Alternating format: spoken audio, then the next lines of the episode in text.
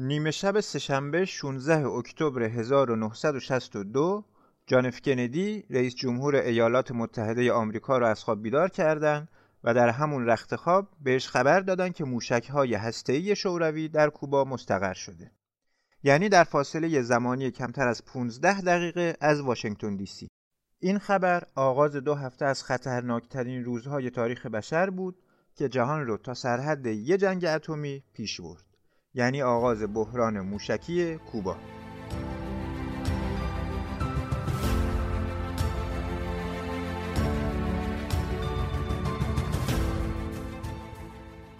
به نام خدا.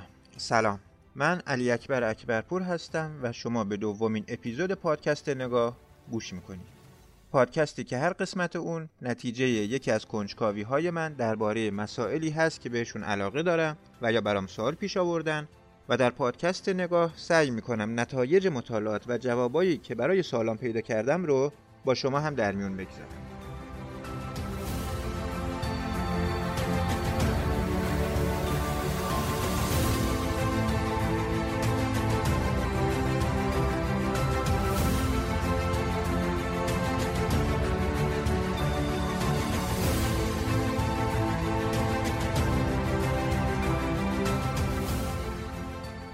اپیزود دوم نیکیتا، فیدل، جان و جنگ اتم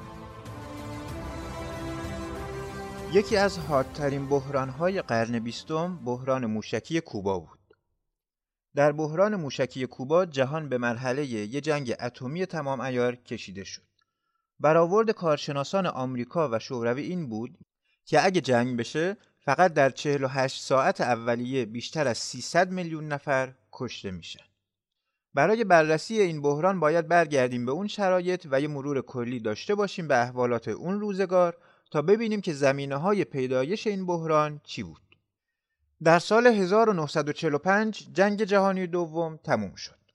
نیروهای متفقین یعنی آمریکا، شوروی، فرانسه و بریتانیا پیروز جنگ شدند و آلمان سقوط کرد. شوروی از یک طرف و آمریکا و انگلستان از طرف دیگه تقریبا به یه نسبت مساوی در آلمان پیشروی کردند و پایتخت آلمان یعنی برلین به دو قسمت تقسیم شد.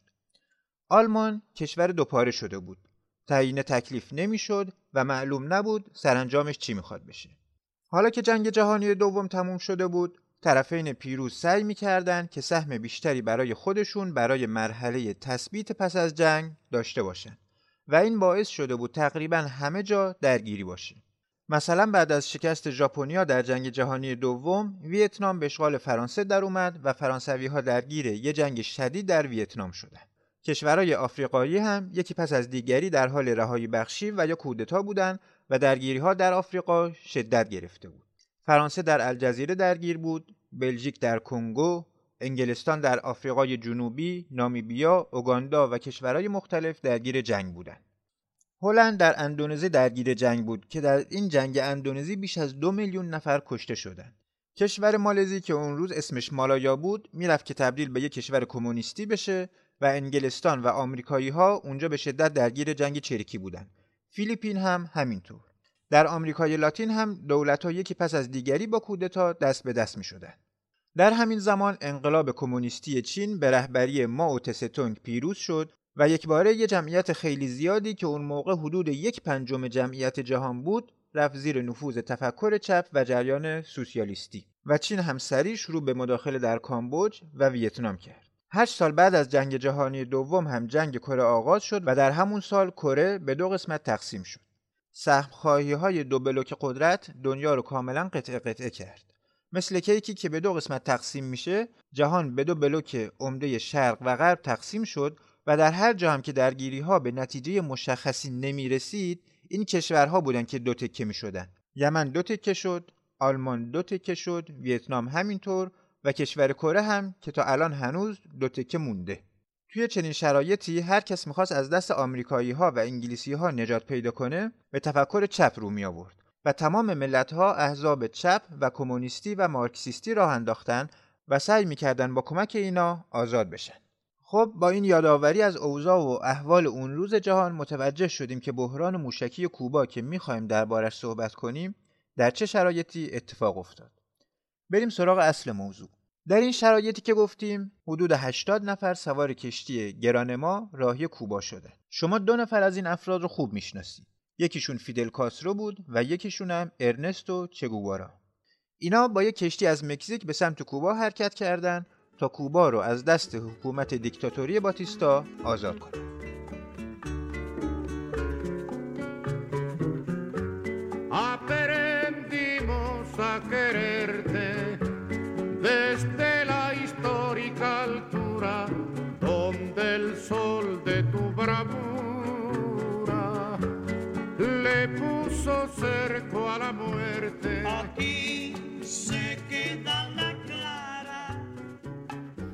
کشور کوبا در اصل یه مجمع الجزایر هست که بین دریای کارائیب و اقیانوس اطلس شمالی قرار گرفته.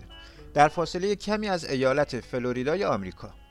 یعنی در جنوب شرقی آمریکا هست و عملا جزو کشورهای آمریکای مرکزی به حساب میاد و از لحاظ فرهنگی کوبا بخشی از آمریکای لاتین به حساب میاد. بخشی از این کشورم خلیج گوانتانامو هست که از سال 1903 در کنترل دولت آمریکا هست. خب آقای فیدل کاسترو و باقی انقلابیون با کشتی گرانما خودشون رو به کوبا رسوندن و به کوهها و جنگل‌های سیر ماسترا پناه بردن و جنگ چریکی کوهستانی رو شروع کردند و نهایتا حکومت باتیستا در 1959 سقوط کرد و انقلاب کوبا به پیروزی رسید.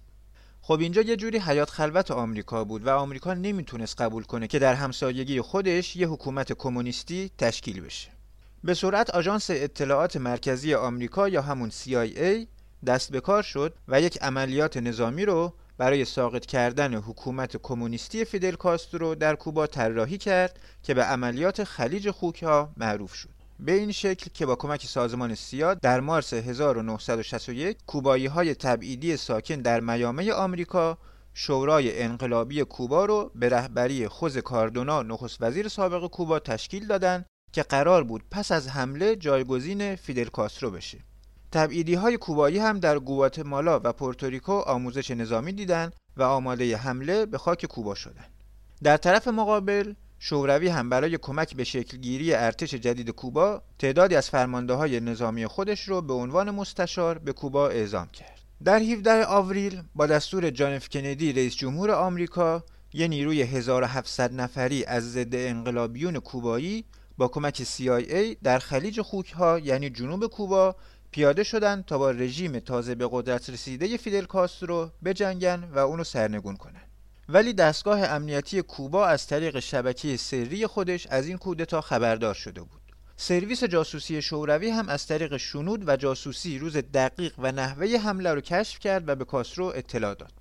از اون گذشته بعدها برآوردها نشون داد که برای پیروزی در این جنگ حداقل به 15 هزار نیرو نیاز بود نه 1700 نفر در یک جنگ سه روزه 107 نفر از نیروهای مهاجم کشته و 1189 نفرم اسیر شدند و عملیات شکست سختی خورد. شکست آمریکا در عملیات خلیج خوک ها موقعیت فیدل کاسترو رو در کوبا مستحکم تر کرد و باعث شد بیشتر از قبل به شوروی نزدیک بشه.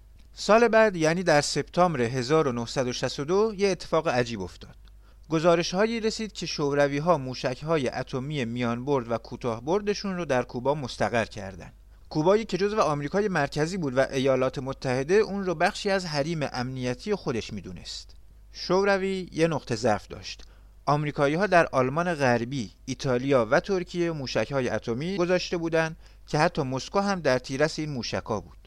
موشک های آمریکا توی ترکیه از نوع میان برد جوپیتر بود که برد 1500 مایلی داشتن و به راحتی می‌تونستن شوروی رو بزنن.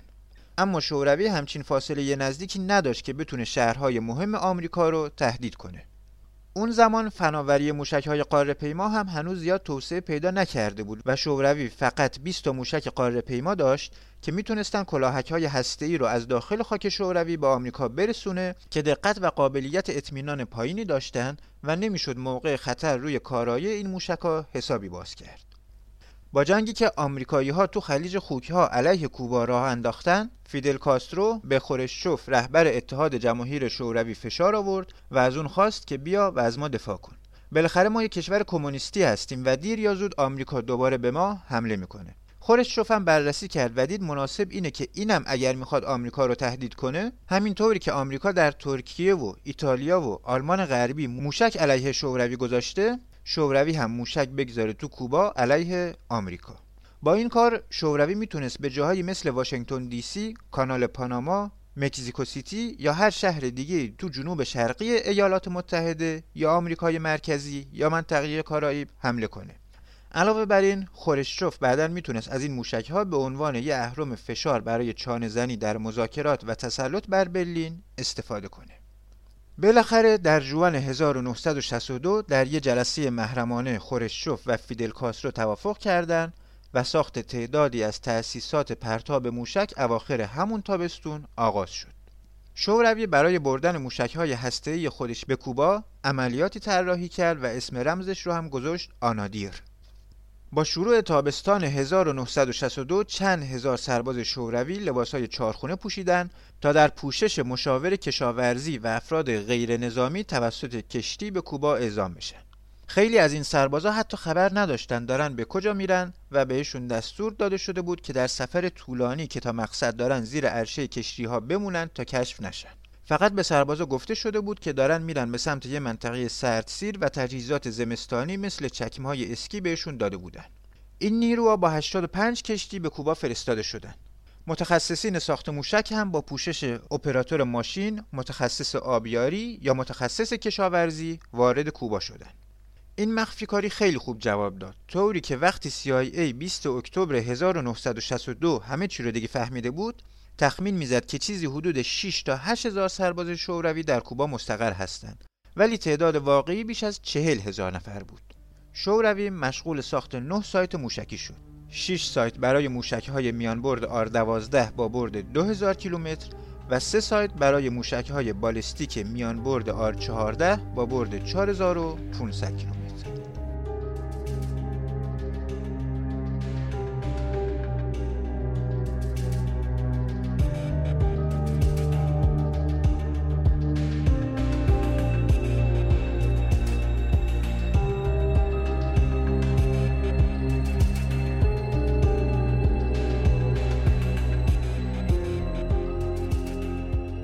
اطلاعات اولیه که CIA تهیه کرده بود نشون می‌داد که های میان برد و کوتاه برد شوروی دارن میان و کم کم مستقر میشن.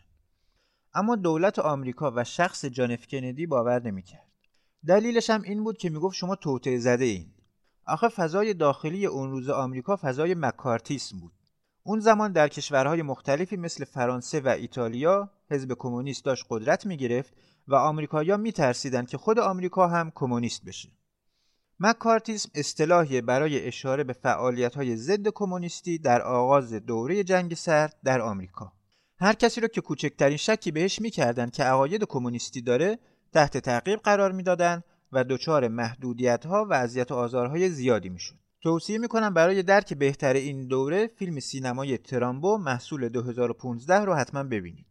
در این فضا بود که وقتی اطلاعات اولیه درباره استقرار موشک در کوبا اومد کندی باور نکرد. چون از این جور اطلاعات ضد و نقیض همیشه زیاد می اومد.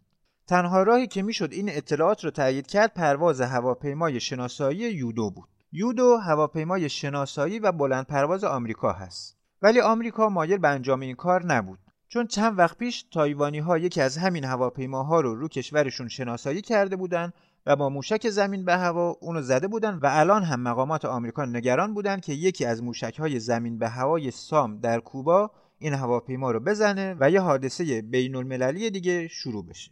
تا اینکه بالاخره زیر فشارا به این کار رضایت دادن و یه هواپیمای یودو با پرواز بر فراز خاک کوبا تصاویری تهیه کرد که استقرار این موشک ها رو به وضوح نشون می‌داد. این عکس ها و ما بقیه اطلاعات تکمیلی رو به مرور توی پیج اینستاگرام و کانال تلگرام پادکست نگاه می‌گذاریم و می‌تونید اونا رو ببینید سه نوع تسلیحات اتمی در کوبا مستقر شده بودند موشک های کوتاه برد موشک های میان برد و هواپیماهای ایلیوشین 28 که مجهز به بمبای اتمی بودند. الان دیگه استقرار موشکها در کوبا قطعی شده بود.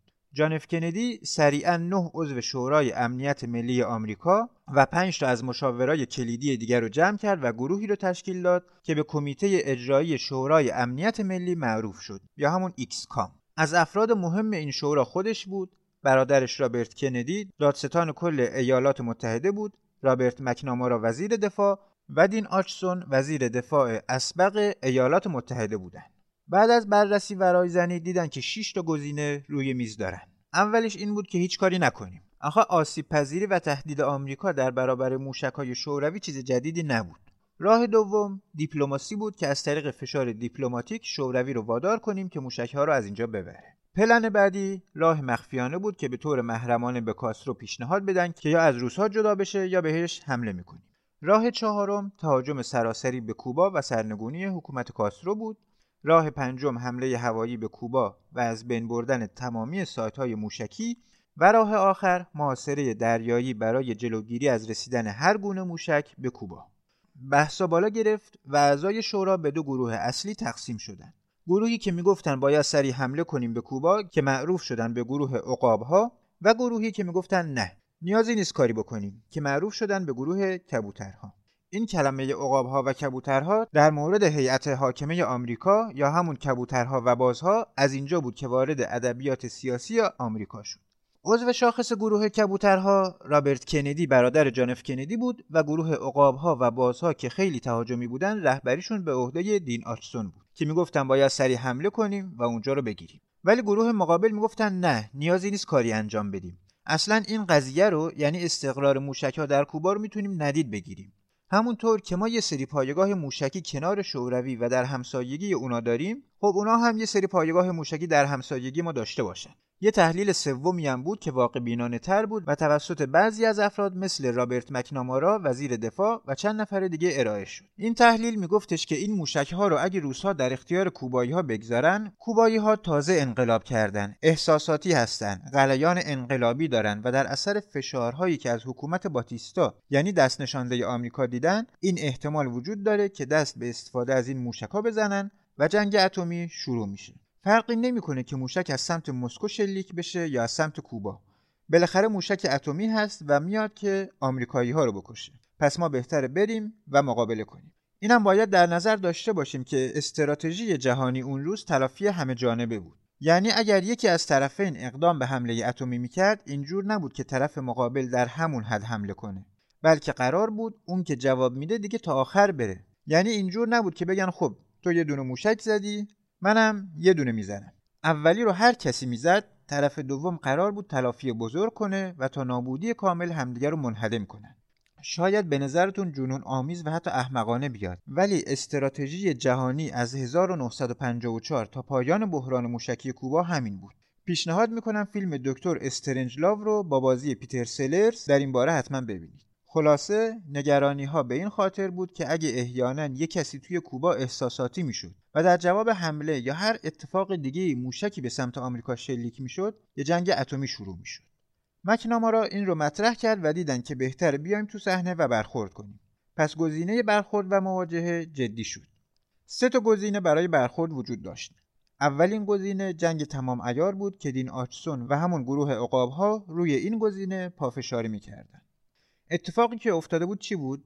استقرار موشک های اتمی شوروی در کوبا. خواسته که جانف کندی تعریف کرده بود این بود. ما باید در انتها به جایی برسیم که شوروی ها موشکاشون دیگه اینجا نباشه. همین. پس جانف کندی گزینه جنگ تمام ایار رو به شدت رد کرد و گفت ما حمله ابتدا به ساکن نمی کنیم و عملا گروه عقابها از گفتگوها حذف شدن. دو تا راهکار دیگه این بود که یا از راه هوا بمباران کنن یا برن کشور کوبا رو محاصره دریایی کنن. مشکلی که برای بمباران هوایی وجود داشت این بود که نیروی هوایی نمی‌تونست تضمین بده که در بمباران همه موشکها از بین میره. فرض این بود که اگر 99 درصد اینا منهدم بشه یکیشم به خاک آمریکا شلیک بشه بازم جنگ جهانی شروع میشه. از این گذشته معلوم نبود که اگه می‌تونستن 100 درصد موشک ها رو هم منهدم کنن پاسخ شوروی چی میشه؟ بالاخره چهل هزار نیروی شوروی در کوبا بود. قطعا وقتی اونجا رو بمبارون می‌کردن از نیروهای شوروی کشته می‌شد و باید منتظر پاسخ شوروی به ترکیه یا آلمان غربی یا جاهای دیگه می بودن. بعد از بررسی های مختلف اقدام هوایی هم منتفی و تنها راهی که مونده بود این بود که به محاصره دست بزنن. یه محاصره دریایی. منتها بازم نمی‌دونستند که در صورت محاصره نتیجه چی میشه. این احتمال بود که اگه جلو کشتی های حامل موشک های شوروی رو بگیرن ناوها وزیر دریایی های روسی مقابله به مصر کنند فضا و شرایط خیلی مبهم و پیچیده شده بود.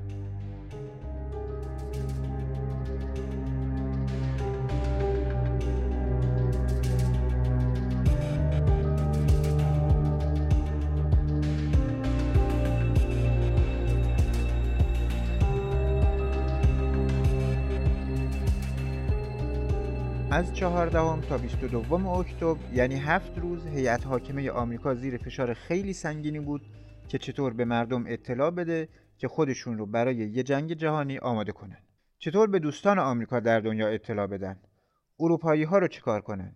اونا تازه از جنگ جهانی نجات پیدا کرده بودن و اگه جنگی دوباره شروع می‌شد قربانیان اصلی اروپایی ها بودن. چون آمریکا از خاک شوروی دور بود و اروپایی ها که اون وسط بودن در جنگ اتمی بین دو قدرت شرق و غرب زودتر و بیشتر صدمه می‌دیدن. نمی‌تونستن برن به سادگی به اروپایی ها بگن که ما داریم درگیر جنگ جهانی میشیم. به مردمشون هم نمی‌تونستن بگن. همونطور که اول اپیزود گفتیم برآورد این بود که فقط در 48 ساعت اول حدود 300 میلیون نفر کشته میشه نزدیک 100 میلیون نفر از آمریکایی ها، 100 میلیون نفر از شوروی ها و 100 میلیون نفر از باقی کشورها.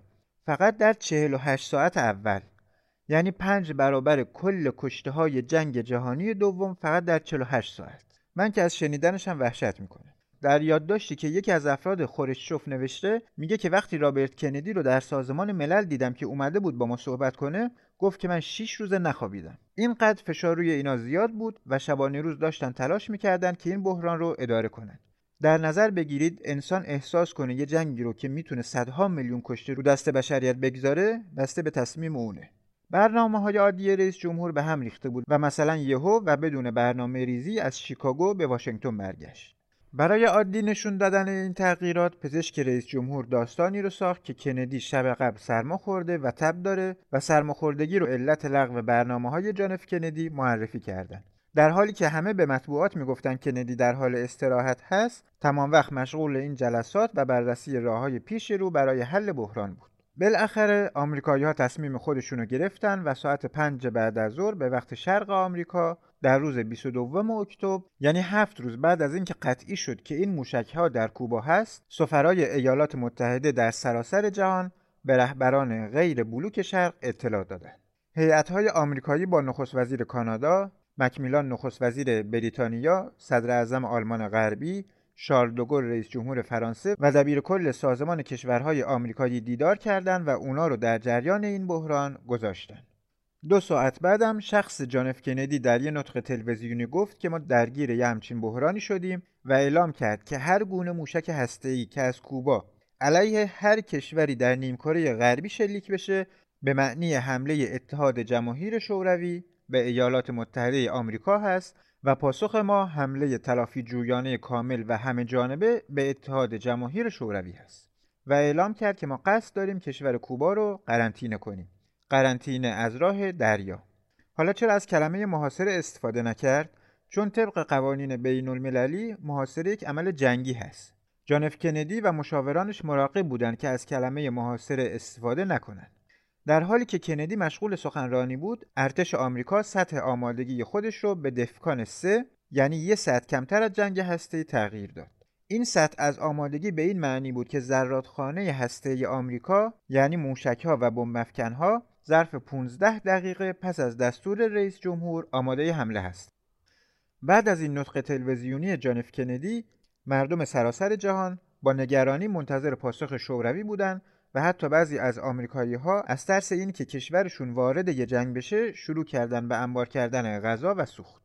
از همین روز عملیات قرنطینه شروع شد. علاوه بر ناوگان و گارد ساحلی ایالات متحده، آرژانتین با دو ناو شکن، ونزوئلا با دو ناو شکن و یه زیردریایی و بعضی از کشورهای دیگه آمریکای لاتین هم در این عملیات شرکت کردند. آمریکایی ها و این کشورها یه دیوار دور کوبا کشیدن و هر کشتی که به سمت کوبا می‌رفت رو بازرسی می‌کردن. کشتیهایی که مشکل نداشتن و کارای تجاری می‌کردن می اومدن بازرسی می‌شدن و عبور می‌کردن و می‌رفتن. ولی چهارده کشتی شورویا وسط اقیانوس موندن. چون نمی‌خواستن کشتیاشون توسط آمریکایی ها بازرسی بشه و اصل سلاحهای اتمیشون دست آمریکا بیفته. خب طرف مقابل شوروی بود. شوروی بالاخره باید یه کاری می‌کرد. کشتی ها و بخشی از سلاحهای اتمیش روی آب مونده بودن و چهل هزار نیرو هم در کوبا داشت و آمریکا تهدید کرده بود که در زمان معینی باید اینا رو تخلیه کنین و الا به کوبا حمله می‌کنین. یه اتفاق خیلی خیلی مهم و حساس هین قرنطینه دریایی افتاد که اون موقع هیچ کس نفهمید. قضیه از این قرار بود که روز 27 اکتبر 12 کشتی جنگی نیروی دریایی آمریکا زیر دریایی بی 59 شوروی رو در نزدیکی کوبا شناسایی کردند. کشتی ها شروع به پرتاب مواد منفجره کردند تا زیر دریایی رو مجبور کنند برای شناسایی به سطح آب بیاد بدون اینکه بدونن این یه زیر دریایی مجهز به اجدر با کلاهک هسته‌ای هست. این زیر دریایی برای فرار از رادارهای آمریکایی به کف آب رفته بود و ارتباطش هم چند روزی بود که با مسکو قطع شده بود و خدمه نمی‌دونستند که آیا جنگ شروع شده یا نه. طبق قوانین خودشون در صورت حمله به زیر دریایی مجهز به سلاح اتمی وظیفه داشتن با شلیک اجدر اتمی پاسخ بدن. و این یعنی شروع یه جنگ اتمی. برخلاف باقی زیردریایی های شوروی در این زیردریایی برای پرتاب اجدر اتمی رضایت هر سه افسر اصلی زیردریایی لازم بود. دو نفر یعنی فرمانده زیردریایی و افسر سیاسی زیردریایی رأی به پرتاب اجدر دادند. ولی افسر سوم یعنی واسیلی آرخیپوف که معاون فرمانده بود با پرتاب مخالفت کرد. پرتاب این اجدر می‌تونست شروع جنگ هسته‌ای بین دو کشور باشه. اسناد این حادثه تا 50 سال بعد فاش نشد. بعد از 50 سال مشخص شد که اون روز کره زمین چقدر به یک نابودی نزدیک بوده. یه مستند هم با نام مردی که جهان را نجات داد درباره همین اتفاق در سال 2012 ساخته شد. طی شش روز بعد نامه ها و پیام های مختلفی بین رهبران آمریکا و شوروی رد و بدل شد. در همین پیام ها بود که گفته شد اگه جنگ اتمی بین ما رخ بده احتمالا یک سوم بشریت نابود میشه. شوروی ها مطالعه کردند و دیدن که اگه جنگ اتمی شروع بشه نسبت تلفاتشون سه به یک هست. یعنی آمریکا چون دور از دسترس شوروی بود اروپا و شوروی انهدامشون سه برابر انهدام آمریکا می‌شد. بالاخره در روز 26 اکتبر با یه تصمیم عاقلانه خورشچوف به صورت غیر مستقیم پیامی را برای مکنامارا و جانف کندی فرستاد. این پیام توسط فومین مسئول سرویس اطلاعاتی شوروی یعنی کاگبه که در سازمان ملل مشغول بود به یکی از خبرنگارای معروف آمریکا که برای ABC نیوز کار می‌کرد فرستاده شد. پیام هم این بود که ما این شروط شما رو قبول می‌کنیم و حاضریم تسلیحات اتمی رو از کوبا تخلیه کنیم. شما هم باید قرنطینه رو تموم کنید و تعهد بدید که به کشور کوبا حمله نکنید. چون گفتیم یکی از عللی که شوروی ها موشکاشون آورده بودن اینجا فشار فیدل کاسترو بود که گفته بود ببینید در خلیج خوک ها اومدن با ما جنگیدن و اینا دوباره میان و به ما حمله می‌کنن. شما بیاد اینجا و اجازه ندید آمریکا به ما حمله کنه. پس با این شرط می‌خواستن خیال کاسترو هم راحت بشه. آمریکایی ها یک روز تمام وقت گذاشتن تا مشخص کنن که این پیغام جعلی هست یا نه. چون بعضی پیغاما که رسمی نیست و پشت پرده میاد برای سنجش حریف و ارزیابی اقدامات حریف هست. مطالعه کردن و دیدن که بله پیام واقعا مربوط به شخص خورشچوف هست و شروطی هم که پیام داره خوب و قابل قبوله. آمریکایی هم به صورت رسمی و توسط برادر جانف کندی یعنی رابرت کندی پیغام فرستادن به شوروی که ما شروط شما رو قبول داریم. ولی صبح روز بعد پیام رسمی که وزارت خارجه شوروی داد و در رادیو و تلویزیون شوروی هم پخش شد متفاوت از پیام محرمانه قبلی بود و یه شرط اضافه شده بود. در پیام رسمی اومده بود که آمریکا باید پایگاه های موشکیش رو هم از ترکیه جمع کنه. یعنی مقابله به مثل شده بود. اگر قرار ما از کوبا پایگاه های موشکیمون رو جمع کنیم شما هم از ترکیه پایگاه هاتون رو جمع کنید. رسما هم تعهد بدید که هیچ وقت به کوبا حمله نمی کنید. خب اگه آمریکایی‌ها از ترکیه خارج می شدن کشور ترکیه خودش رو در مقابله با تهاجم شرقی ها و شوروی بی پناه می‌دید همونطور که کاسترو و کوبا خواسته بودند که شوروی بره ازشون دفاع کنه دولت وقت ترکیه هم خوشحال بود که موشک های آمریکایی اونجا هست. آمریکایی‌ها مجبور بودند در این فرصت کوتاه و زمان محدود برن با ترکیه صحبت کنند. ترکیه به هیچ وجه قبول نکرد و اعلام کرد که اگر شما از اینجا خارج بشید ما در برابر شوروی بیپناه میشیم. از طرفی این یه عقب نشینی برای آمریکا حساب می‌شد و ایتالیا، یونان و آلمان غربی هم نگران می‌شدند. طرف آمریکایی مشغول بررسی شرط جدید بودند که خبر اومد یه هواپیمای آمریکایی یودو که در حال پرواز روی کوبا بوده با اصابت یه موشک زمین به هوا سقوط کرده و خلبانش سرگرد اندرسون هم کشته شده. رابرت کندی با سفیر شوروی تماس می‌گیره و سفیر تأکید می‌کنه که این کار نتیجه تصمیم نظامی های کوبا بوده و نه شوروی. بعد از بررسی جانف کندی به این نتیجه می‌رسه که خورشچوف دستور ساقط کردن هواپیمای اندرسون رو نداده. این اتفاق هر دو رهبر رو وادار می‌کنه تا متوجه بشن که وضعیت به طرز خطرناکی داره از کنترل خارج میشه و ما نیاز داریم که خودمون دو نفر به طور مستقیم با هم در ارتباط باشیم چون اون موقع پیامای رسمی دیپلماتیک معمولا 6 ساعت طول می‌کشید تا به مقصد برسه و ترجمه بشه و دریافت بشه. در چنین مواقع بحرانی از کانالهای غیر رسمی مانند خبرنگاران شبکه های تلویزیونی استفاده می‌کردند که سریعتر بود. مشاوران کاخ سفید به این فکر افتادند که ارتباطات سریعتر می‌تونه از بحران جلوگیری کنه و سرعت حل بحران ها رو افزایش بده. چند ماه بعد از این اتفاق بود که دو کشور یک خط ایجاد کردن به نام هاتلاین یا خط سرخ. به این صورت که یه تلفن کشیدن بین خورشچوف و جانف کندی که در مواقع بحران دیگه حرفای آدمای رد دوم و سوم شوروی یا ایالات متحده نباشه که تأثیر بگذاره روی بحران ها. اینا مستقیما با هم صحبت کنن که درگیری می‌خواد صورت بگیره یا نه. نهایتا دولت کندی تصمیم گرفت به صورت رسمی و در ملع عام شرایط پیام اول رو قبول کنه و نامه دوم خورشچوف رو نادیده بگیره. ولی به طور خصوصی و محرمانه مقامات آمریکایی موافقت کردند که موشکهاشون رو از ترکیه خارج کنند. رابرت کندی شخصا این تصمیم رو به سفیر شوروی در واشنگتن اطلاع داد و در 28 اکتبر بحران به پایان خودش نزدیک شد. هنر شخص کندی در حل این بحران این بود که محاصره رو بر خورشچوف تنگ نکرد. بالاخره خورشچوف اومده بود از یک کشور انقلابی دفاع کنه. ملت‌های کمونیستی دیگه هم داشتن نگاه می‌کردن که آیا شوروی در شرایط مشابه ازشون حمایت می‌کنه یا نه.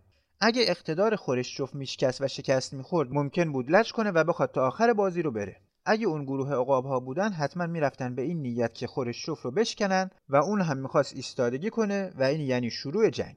کندی سعی کرد طوری با خورشچوف عمل کنه که خورشچوف بازنده میدون نباشه. یعنی چیزی به دست آورده باشه هم جلو مردم خودش و هم جلو کشورهای کمونیستی. نشکستن غرور خورشچوف به اینجا رسید که وضعیت برای طرفین به یک حالت برد برد رسید. خورشچوف دو تا دستاورد داشت. یکی این که آمریکایی‌ها تعهد دادن که هیچ وقت به کوبا حمله نکنه شاید براتون سوال پیش اومده باشه که چرا آمریکا این همه سال اجازه داده یک کشور انقلابی کمونیستی در چند کیلومتریش باشه و بهش حمله نکنه؟ آمریکایی که به پاناما گرانادا و کشورهای دیگه منطقه حمله کرد چطور شد که هیچ وقت به کوبا حمله نکرد؟ دلیلش همینه که آمریکا در شورای امنیت سازمان ملل و به شوروی و قدرت‌های جهانی و به کوبا تضمین داد که هیچ وقت به کوبا حمله نکنه. البته این به این معنی نبود که آمریکا از فردای همون روز تصمیم نگرفت که فیدل کاسترو رو ترور نکنه. خود کوبایی ها میگن که طی این سالها سازمان CIA 638 بار برای ترور کاسترو تلاش کرده. بله 638 بار.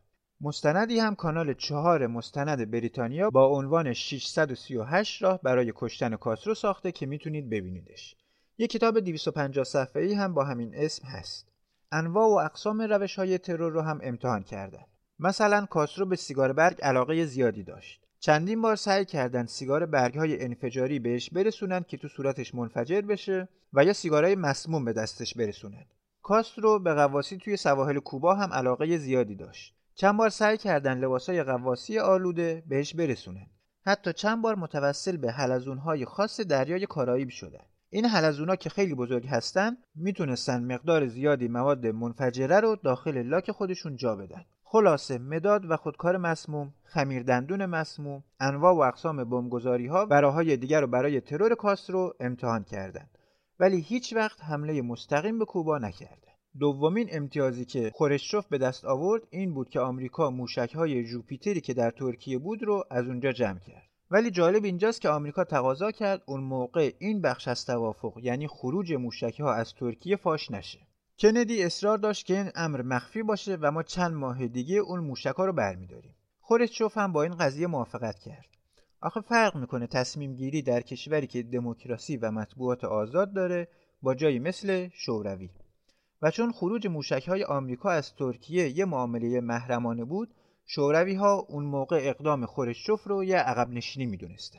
پیشنهاد حذف موشک ها از ترکیه به حدی مخفیانه بود که در اون زمان در آمریکا فقط تعداد کمی از مشاوران رئیس جمهور از اون مطلع بودند و حتی بعدها هم اعلام کردند چون این موشک ها از نظر نظامی ناکارآمد و از رد خارج بودند از ترکیه خارج شدند و حتی تا امروز هم هنوز مشخص نیست که جمعآوری موشک های اتمی آمریکا از ایتالیا که چند وقت بعد انجام شد هم یکی از بندهای همین توافق بوده یا نه نگرانی ترکیه هم بابت تنها موندن در برابر شوروی با عضویتش در ناتو برطرف شد.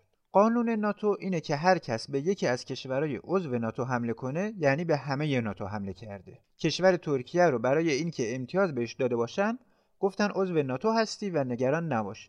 درسته که ما دیگه اینجا موشک اتمی نداریم اما شما نگران نباش. ما شما رو جزو ناتو کردیم و اگر به شما تعرض بشه یعنی به همه بلوک غرب تعرض شده و ما از شما دفاع می‌کنیم. این بحران مدیریت و ختم به خیر شد ولی آثار و تبعات زیادی داشت که برای همیشه موندگار شدند یکیش همون هاتلاین بود که دربارش توضیح دادیم یکی دیگه از نتایج بحران موشکی کوبا این بود که شوروی مصمم شد سرمایه گذاری های خودش رو برای موشک های بالستیک قاره پیما که می‌تونستن از خاک شوروی مستقیم به ایالات متحده برسن افزایش بده. این بحران برای هر دو رهبر درگیر هم تبعات بدی داشت. این سازش باعث شرمساری خورشچوف و اتحاد جماهیر شوروی شد. چون خروج موشک های آمریکا از ترکیه و شاید ایتالیا یه معامله پنهانی بین کندی و خورشچوف بود. برکناری خورشچوف از قدرت دو سال بعد از این قضیه تا حد زیادی به دلیل شرمندگی اعضای حزب کمونیست شوروی از امتیازاتی بود که خورشچوف به ایالات متحده داد چون رهبری عالی شوروی نتیجه بحران موشکی کوبا رو ضربه‌ای به اعتبار شوروی در مرز تحقیر می‌دونستند. حتی بعضیا معتقدند که ترور کندی از تبعات همین بحران و مخالفت با جنگ طلب ها بود. مخصوصا اینکه وقتی بحران تموم شد کندی با اشاره به آبراهام لینکلن و ترورش در تئاتر فورد گفت شاید این شبی باشه که منم باید به تئاتر برم. که رابرت کندی هم جواب داد اگر به تئاتر میرید منم می‌خوام با شما بیام. و 13 ماه پس از سخنرانی 22 اکتبر جان اف کندی در دالاس ترور شد و چند سال بعد هم رابرت کندی ترور شد.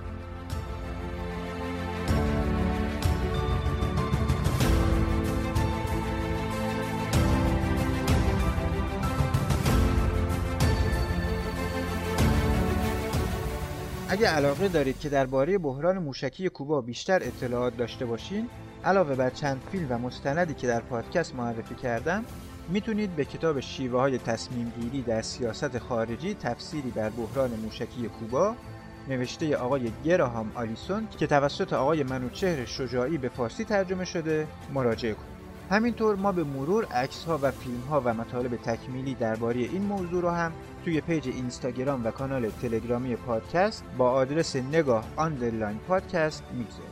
خیلی ممنون که وقت گذاشتید و این قسمت پادکست نگاه رو هم تا اینجا گوش کردید. ما در پادکست نگاه در ابتدای راه هستیم و مسلما کارمون اشکالاتی داریم خوشحال میشیم که اشکالات کارمون و پیشنهاداتون رو با ما در میون بگذارید ما در اینستاگرام تلگرام و توییتر منتظر هستیم. و در آخر اینکه لطفا پادکست ما رو از اپهای پادکست گوش بدید و حتما حتما به دوستاتون هم معرفی کنید.